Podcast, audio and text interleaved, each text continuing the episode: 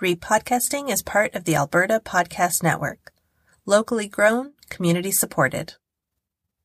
Have you ever watched a movie and wondered why they cast that woman or that guy? Well, here's our chance to give it a try. We're repodcasting.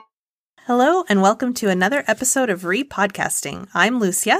And I'm Janet. How are you doing, Janet? Good. How are you? Good. I'm a little concerned for this month, but uh, let's let's jump right in and figure it out. um, so this month we're recasting the 2004 movie Garden State. I picked this. I picked it because I always loved this movie, but I didn't love Zach Braff and even Natalie Portman. Like, I've kind of flip flopped, gone hot and cold on her kind of thing. And so I was the right age when I saw this movie, let's say. Yeah, so I feel like I'd love it even more if we got rid of those two leads and replaced them with people who are better. but yeah, like I watched this movie a ton, but the funny thing is is that I watched it a ton in 2005, 6, 7, maybe even 8. And then I didn't watch it for like many years. And then I watched it again like a year and a half ago and I was like, "Oh, okay, I like it less." And then I watched it again for this recasting and I was like, oh, okay, I like it less. so if I keep watching it, it's going to eventually be one of my most hated movies, maybe. oh, maybe. Yeah. yeah. Th- I can't believe this movie is, well, actually, I can believe it's 18 years old. Right.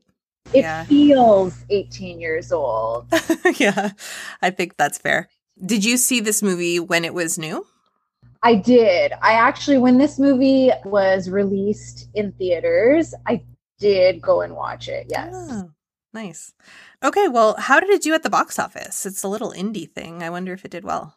Yeah. So the budget was 2.5 million and uh, it did 35.8 million at the box office. So it definitely was a commercial success. Mm-hmm. That's really interesting because then I remember I should have looked into this a little more before recording, but about 10 years after this, uh, Zach Braff wanted to make, let's call it a spiritual sequel. It, it wasn't exactly the same characters, but he had to do like a GoFundMe type of thing for that. He couldn't raise the money for it. Maybe too many years had passed. And then like that was plagued with issues issues all stemming from what I can tell, like from Zach Braff and his team kind of thing, because none of the people who funded the movie were getting the perks that were promised to them. And I remember it being a really big deal. And like, you know, he was really entitled about it, not caring at all that all these people were like, Hey, like we gave you this money that you asked for so you could do your special project and you promised all this stuff and now we're not getting it. And he was just kind of like, well, whatever. Like it's good enough that you gave me money. I don't know. He was just such a dick about it. and he's continued to show that he's like a real jerk. And I think he, this is just my armchair psychiatrist assessment, which I have no training in whatsoever. He became really famous from Scrubs at an age where, like, I think it just kind of implanted in him that he's amazing when he's really not. Right. So, anyway, yeah. The synopsis of this movie is a quietly troubled young man returns home for his mother's funeral after being estranged from his family for a decade. And it's very much about I don't know, how people are kind of over medicated in the States and, you know, kind of you're taught not to feel. And if, if it's painful, it's better to not feel anything. And, you know, he comes back home to the, for this funeral and he stops taking all this medication that his father's had him on for a decade. And you know he starts to feel. Yep. So but didn't you find like that scene where he's standing in front of the medicine cabinet? Like that scene well first of all i should say that 40% of this movie is basically just close-ups of Zach Braff's face. Did you notice that? Yeah. Yeah, it's a bit much. he's obviously an extreme narcissist if he thinks that he should have that many close ups of his face in a movie. Like, I didn't understand that. Why are there so many close ups of his face doing nothing? And, you know, when you're the writer and director, and you put that many close-ups of your face in it like that's absolutely narcissism because it's not like someone else chose to put all those close-ups of his yeah, face. Yeah, like it's just there's this whole reek of like it's just so self-aggrandizing. This entire film, it's really difficult to stomach.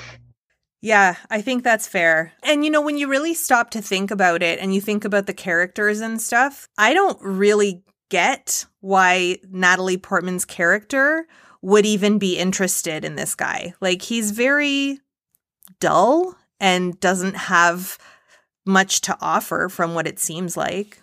Well, all the characters are very underdeveloped. I mean, Zach Braff wrote this. Mm-hmm. He wrote it and he directed it, but like they're all all the characters are underdeveloped. Yeah, that's fair. I felt like that was basically like 40% of the movie was close-ups of him just looking at himself and he's not even like doing anything. Like that scene where he is looking into the medicine cabinet, he would be dead if he took that many prescription pills. Like obviously there's, you know, exaggeration there for cinematic effect but it just makes him look like he's a pill bottle hoarder. Not that he takes that many pills. It just makes him look like he keeps all his pill bottles after he's finished them. Yeah, it was definitely extreme. Yeah, it's like there's no way anyone could take that much prescription medication and be alive. Right. I feel like humor changes every, I don't know, 15 years or so. Like there are certain things that I remember um, in the 90s really liking Empire Records and Can't Hardly Wait and like all these like, you know, teen movies or whatever. And then watching them 10 years later and being like, oh, this stinks. And then watching them another 10 years later and being like, oh, okay, it's good again. so it just kind of feels like there's these like ebbs and flows of the way that humor goes. And watching this last night, I was like, oh man, there's so much stuff here that you can tell he thinks he's being so witty and clever and funny. And it just isn't funny anymore. Well, I mean, it's written by like I don't know how old he was when he wrote it. I mean, the movie, I think he was 26 when the movie was made, but he started writing it before that. Mm. So, I mean, it's a movie written by a young man, like someone in his early 20s. Right. This movie was written probably over 20 years ago by now, right? So, yeah. I don't know. Like there's there there's that lack of maturity, I guess that really shows in the work, I mm-hmm. think, and perhaps hasn't aged very well. Yeah. And I also personally found a lack of maturity in the filmmaking itself, too. Like, I don't know, there were a lot of shots where I was like, again, oh, you can tell he thinks he's being really clever. and it feels very immature as like a filmmaker. Yeah, it you know, it's it felt like he was really trying to be like the millennial Woody Allen. Oh.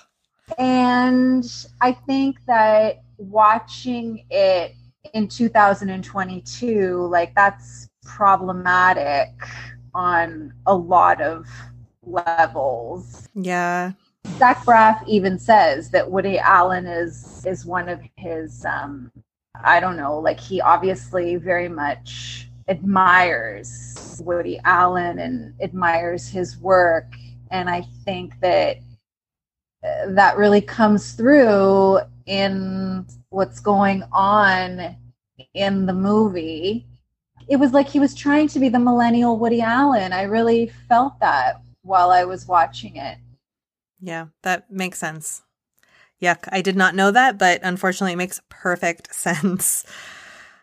Anywho, why don't we uh, take our first ad break and then we will move on to our recasting.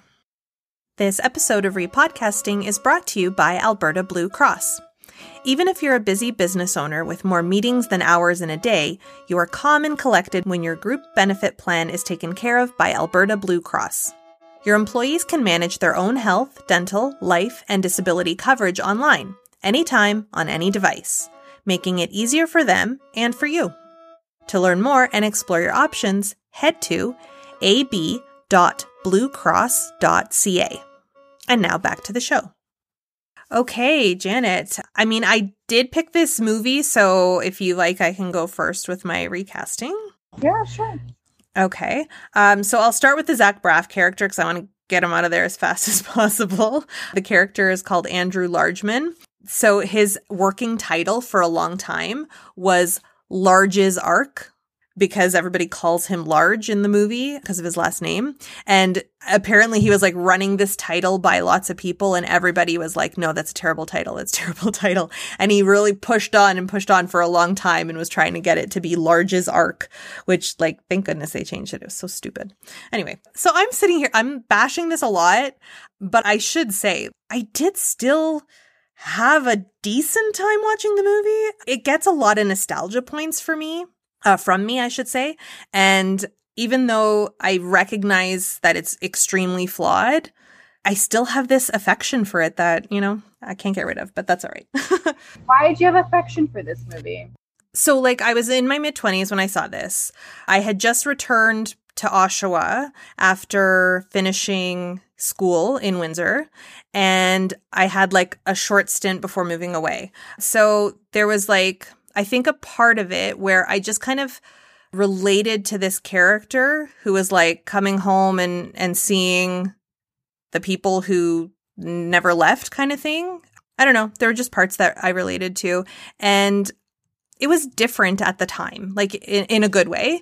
I did find it funny back in 2005 when I saw it. And I don't know, the music. Honestly, like unfortunately, I'm a sucker for like a good soundtrack and like music well placed throughout a film, and that's one thing that I think I still think the movie does quite well. So yeah, that sucks me in pretty easily. Okay. Yeah, but so the Zach Braff character um, of Andrew Largeman, he's very dull. I don't think Zach Braff is a, an especially gifted actor. I did always think he was funny in Scrubs, even though I don't like him, but like, even though I don't like him, I, I thought he was good in Scrubs. But in this, I really feel like if you put somebody just with like quite frankly i'm just going to put it bluntly if you put somebody with more talent into that role i think that they could make the character less obnoxious and breathe a bit of life into it in a way that makes me want to actually root for him, which I was not doing during this most recent viewing. And so I wanted somebody who can be very charming, can be funny, and can play drama as well. And so my first choice, he's a little too old, but I think nobody will have a problem with it because he looks the same as he did for many, many, many, many years, and that is Paul Rudd. because, you know, Paul Rudd can sell anything. Like that charm that he has to me, that would shine through. And that would also make me buy the fact that the female character, Sam, would want to be with him. So while he is a little too, like he would have been a little too old for that role at the time, he would have been 35 then when it came out. That's around the same time that he was in The 40 Year Old Virgin and Anchorman and Friends. And so, like, if you think of, you know, what he looked like then, I feel like he could still sell it. So yeah, he's my first choice. And then my second choice is Adrien Brody, who I think could do the like, the very detached, emotionless aspect of the character that he is for quite a chunk of the film. Um, I think he could do that very well. And then I also think that he could properly show this character who is you know as the medication is leaving his body kind of thing um starting to feel more and starting to like just have more emotions so i think adrien brody could have played that quite well Okay. Um, okay. So then for the Sam character, uh, Natalie Portman, I didn't. Okay, this is just kind of going a little bit into you saying how like all of the characters were one dimensional. No, I said, sorry, I didn't say they were one dimensional. I said they were underdeveloped. Sorry, yes, that's right. So Sam does not have a last name. She's like one of the most important characters in the movie. I thought that was kind of weird. But anyway, that's just a little thing. Um, so yeah, Natalie Portman, this role is kind of one of those prototypical manic pixie dream girls. I think this one and then the Kirsten Dunst in Elizabethtown. Those two were kind of like the defining roles of manic pixie dream girl, which got really annoying really quickly, grew old fast. But I did want someone who, like, the character is supposed to be sort of innocent. Like, she, or at least she seems that way she's sweet, but she has this weird streak where like she lies a lot. Her antics are supposed to be charming. So my first thought was of Heather Graham. I really like Heather Graham. I think that she is she was on Scrubs at this time, actually in 2004 and 5. She was, had like a handful of episodes of Scrubs and she's so charming on that show. I just want to be around her. I just want to be her friend. I want to be near her. Like she's just to me somebody who like she's like a magnet. uh, and so I, I thought that she'd be really fun in this role and, and she could have brought still a level of like, you know, cutesy and whimsical, but brought that down to earth a little bit. Okay. Yeah. So she was also a little too old for the role, but she's also someone who, to me, has always looked quite young. So I don't think that would have been an issue there. Yeah, for sure. Okay. So I recast Andrew Largeman, who is played by Zach Braff. I cast Luke Wilson. Oh.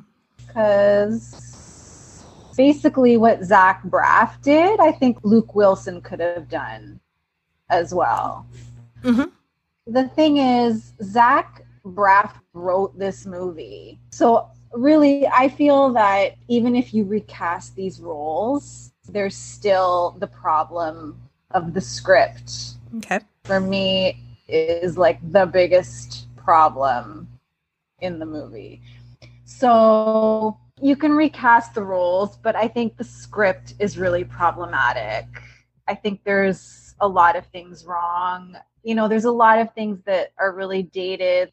You know, they use a lot of terminology in the movie that's like not correct. They use the R word a lot. I had a major, major problem with that watching it.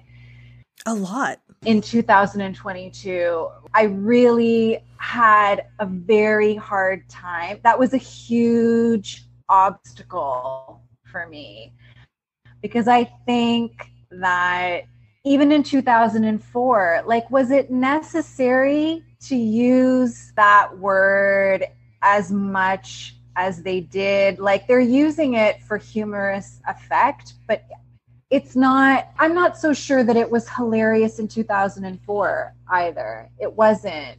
So like there's just a lot of really problematic elements to this movie. I even recasting these roles like i said i mean luke wilson basically could have done what zach braff did. I think luke wilson's sort of good at you know that sort of monotone voice playing really bland sort of characters. You know, this character is on like so many prescription drugs because we see like this massive medicine chest full of bottles that it's amazing that he can even move. It's like he's a robot, basically.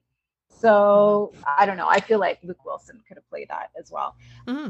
The Samantha character, again, I have real, I find it very insulting the way that character is written. Mm. I found the way Zach Braff has written that character, it's very difficult to digest. Mm-hmm. I just I don't like the way she's written. I think it's insulting to women the way that character is written. And I don't know, like Natalie Portman, she was definitely part of the zeitgeist in 2004. Absolutely. She was a huge draw. She was definitely part of the the box office draw for sure. Yeah. I wonder if they're friends. Like, how did she end up in this movie and how much was she paid? Because you're right, she was a big draw at that time. And I'm willing to bet she was underpaid. Well, it's an independent movie, so there wasn't a lot of money to go around anyway. I don't know. I really don't care for this movie at all. So, anyway, I cast Anna Faris as Samantha like she totally could have done what Natalie Portman did, and she probably could have done it better. Actually, I think Anna Faris maybe would have been a bit funnier. Like Natalie Portman is supposed to be like quirky, funny, and I didn't find that she was. I found that there was nothing humorous about her performance, but also I just didn't find the character humorous. I didn't find the way it was written humorous. It just felt really misogynistic almost. You know, she's also she looks very young. She looks like a child. Yeah. I don't know what that was about. So the undertone there, I didn't care for the undertone of that either. I almost felt like it was a bit lecherous and creepy in a sense. Mm-hmm. But again, I think Anna Faris is definitely, I think she's better at comedy. I think she could have played quirky in maybe she would have injected some humor into it. And we've seen her like that's often who she plays in movies, like that bumbling sort of character. Like she's good at physical comedy for sure. And I could see her and Luke Wilson together. They were actually, I, you know what? I watched a movie. I kind of cheated because I watched a movie the other night called My Super Ex Girlfriend from like I don't know, I think it was like in 2004, 2005. And they were like love interests in the movie and they really had a lot of chemistry. So I think that's why I was just like, yeah, why not? I'll put them in this movie too. that's great. Anna Faris is such good casting. Oh, like no, she's such good casting because I do feel like I like I don't know her personally, of course, but from what I've seen her in interviews and things like that, I feel like she kind of is like that in real life, no? Oh, I totally when I was watching this, I was like, why wasn't Anna Faris cast in this movie? She would have been perfect as Samantha. Yeah. That's great. Yeah, I like that a lot. Okay, awesome. Well, I love finding, you know, alternate castings and things like that. But because this was very much, you know, Zach Braff wrote, directed, starred, there was likely never any other option for that role. So there's no alternate casting there. One thing I did find interesting is that I guess Zach Braff's mother is a psychologist. His stepfather is also a psychologist and his stepmother is a therapist. And so he kind of drew on knowledge from them to give some of the scenes involving mentions of psychiatrics and pharmaceuticals um, authenticity. So, I mean, that's good, I guess. And then just a funny little story. There's a scene in the movie where it's early on and Zach Braff gets out of his car and the gas pump, like the the actual part that goes into the car is sitting in his car and it's like he drove away and it, the hose detached. And I remember looking at that thinking, I don't think that could actually happen. Like, that's so ridiculous. And so did the director of photography, Lawrence Sher, I believe is his last name. He said, Has anyone actually done this? That's so unrealistic. And then three weeks later, he did it. but like, even that, that was supposed to be funny. Yeah. But it's not. No, it's not. I don't know. Was that funny in 2004?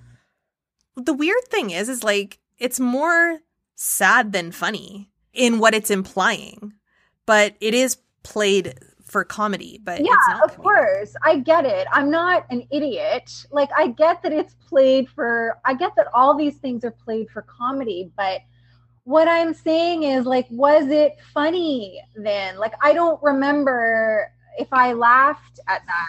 Like, I don't know. I know it's supposed to be funny. And I'm sure that there are people who find that hilarious. But I just don't I don't know. Like, I just don't get the humor. And I think it's because I'm 18 years older. And I just don't think that that is funny. Maybe when I was 30, I thought a gag like that was like the funniest thing.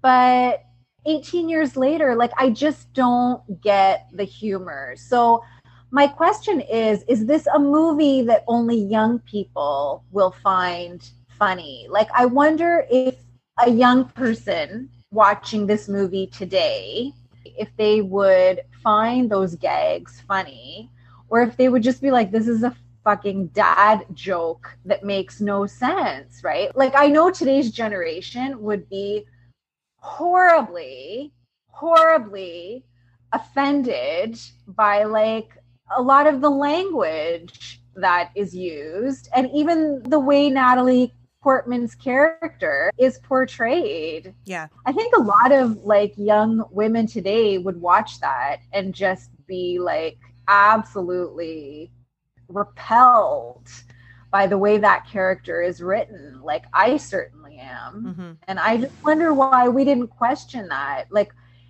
in 2004 why weren't we questioning the way her character was w- written? Why were we accepting that as it being okay? Like i feel like we were socially conditioned to accept certain things that 18 years later are absolutely offensive. Yeah. Yeah absolutely. I mean that's exactly the answer is that's why we were accepting it because we were socially conditioned to. Because most movies you watched were centered around a male character and any females in the movie were just there in service of the male character. I mean that doesn't make it okay but it was certainly much more common. It's still common now unfortunately. It's just gotten slightly better. Yeah. Well i think things are i think things are changing I think things are changing, and um, yeah, uh, I just you know it's funny because it's interesting. You know, Zach Braff is certainly not popular anymore, and these, this movie is not necessarily viewed in a positive way anymore the way it was 18 years ago like the way it was showered with accolades 18 years ago i don't think it necessarily holds up it's not iconic that's for sure right it's not like a movie that you go oh that's an iconic movie but it's interesting today like present day he really gets very upset when he receives any sort of criticism nowadays. Like in the last couple of years, he's received criticism for different things. I mean, you know, a lot of it is his personal life as well, which we won't delve into, but even for his work, you know, he definitely doesn't receive like that sort of affection that he did, you know, 18 years ago. And it's interesting to see his reaction. Like he gets very hostile about it and he gets really upset. You can see that he's very thin skinned. Yeah. He's someone who, and I mean, it's obvious after watching this, like he's somebody who has like a massive, massive ego. I mean, anyone that puts their face in that many close ups really has a, a, problem, like with his ego, right? Oh, God, yeah. Holy shit, right?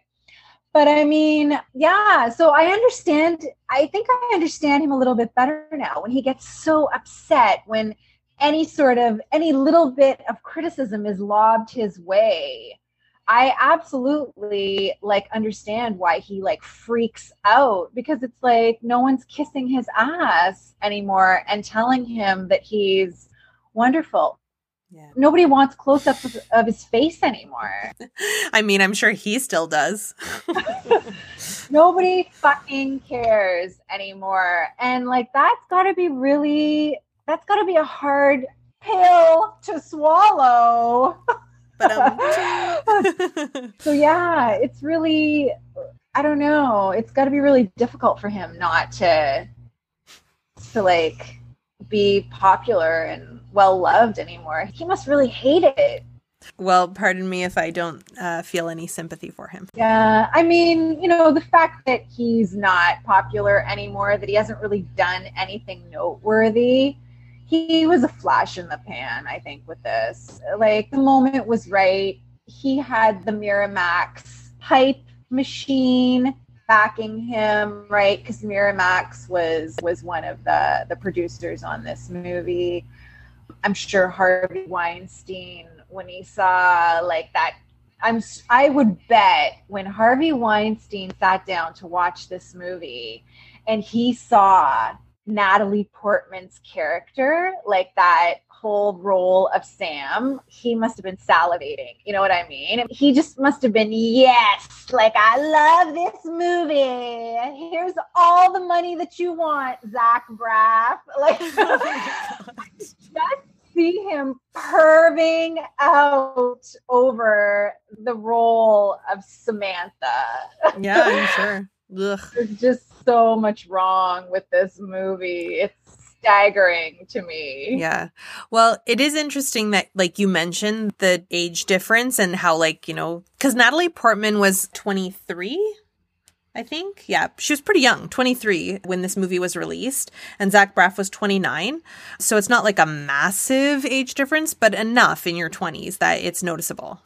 Yeah, but it's not the age difference. It's how she looks. Yeah, yeah. And also how she's made to look. hmm Because they make her look even younger than she actually is. And I don't know if that's been done on purpose or not. Because when you're watching it, like she looks like she could easily pass for like a 14 or a 15 year old. And I don't know if she's supposed to look that age. And if they tried to make her look even younger, again, I find that very problematic. Mhm. I think there's something wrong with that sort of train of thought with trying to make her look underage almost. Yeah. I have a real problem with that. Yeah, yeah. I have a, a major problem with that. hmm Yeah, it's it's really upsetting, and that was one thing that struck me this time that hadn't in the past was just how young she looked. But it is interesting watching through 2022 eyes, knowing that like Zach Braff is also now with someone way way younger than him, which like Yeah, but again, like, you know, that's his personal life. Like, there's no, you know, I mean, that's his business, right? That has nothing to do with the movie. Well, okay. I mean, I think it does have something to do with the movie a little bit because he wrote it and, like, you know, a lot of it is autobiographical. So I, I think it's like a look into his psyche, but that's fine. We don't have to talk about that. The ratings for this movie on IMDb, it only has a 67% from 37 critics which that's fine. It's where it should be, but I do remember it being more well received. But on Rotten Tomatoes, it has an 86% from 192 reviewers. So that was more where like I kind of remember it being at the time. Right. But yeah, so why don't we take our second ad break and then come back for our favorite segment? With Pod Power, our sponsors are making it possible for us to amplify the voices of Albertans and Alberta podcasters. This episode, Edmonton Community Foundation is helping us give a Pod Power shout out to High Level Hip Hop. CJSR presents High Level Hip Hop. It's a deep dive into Edmonton's hip hop scene and the artists helping shape it. The show takes a unique approach to introducing listeners to the OGs and youngbloods of Edmonton's hip hop scene. The show is aimed at those who love local music but might not have had a chance to fall in love with the city's surprisingly diverse hip hop scene. Each episode features an interview with a local artist, plus a fresh track they recorded at CJSR.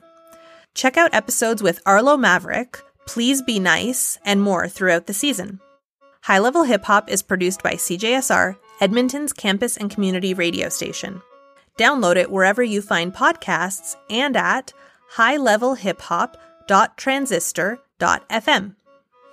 And now back to the show. Okay, and now it is time for our final segment. It's time for Hold Me Close, Young Tony Danza, the segment where we cast Tony Danza into one of the roles in this movie.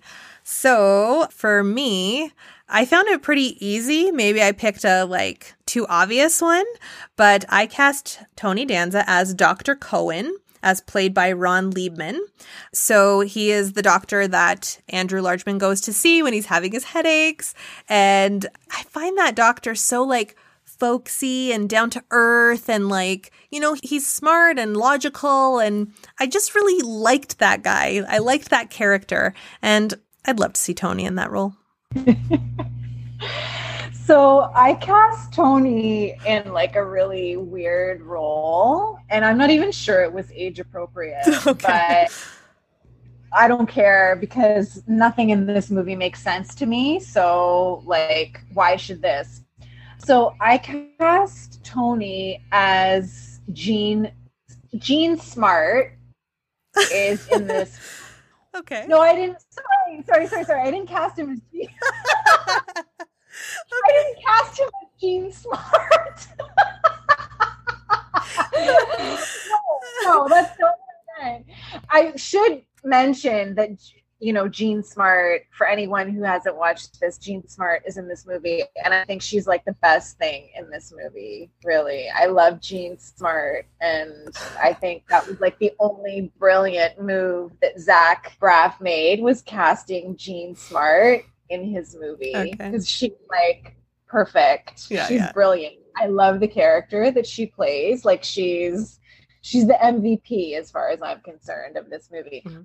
So Jean Smart plays Andrew's friend's mother, who it's Peter Sarsgaard, but I forget what his character's name is in the film. I want to say Mark. Yeah, maybe it was Mark. Anyway, so there's one scene where they're all at the table in the morning. They're having breakfast, and Sheldon Cooper from the Big Bang Theory is in this movie, and like I, how unoriginal he's he's Sheldon Cooper yeah. in this movie because even speaking Klingon. But this movie was before Big Bang Theory, wasn't it? Yeah, I know, I know, oh. but like he was he was born to play Sheldon Cooper. so anyway, I cast Tony as the guy in the the suit of armor as like Jean Smart's lover. okay. Yeah, except like he wouldn't be like her young lover. He would be like her own age lover. Mm-hmm because they're probably about the same age, Jean Smart and Tony Danza. I think so. I think they're, I think they're close in age anyway. Mm-hmm. So he would be her lover. So he would be older than Sheldon Cooper. Yeah. I forget his name. What is his name in real life? Jim Parsons. Jim Parsons, that's it. So I cast him in that role. And like I just wanted to see Tony in a suit of armor. yeah. And I think he would have actually he would have infused that character with humor and like a sense of like Jim Parsons wasn't funny, even though I get it. It's supposed to be funny. Ha ha. I know. It's supposed to be hilarious. I'm the old person shaking my fist at the sky who doesn't get this humor anymore. I don't know. I don't care. Maybe I am.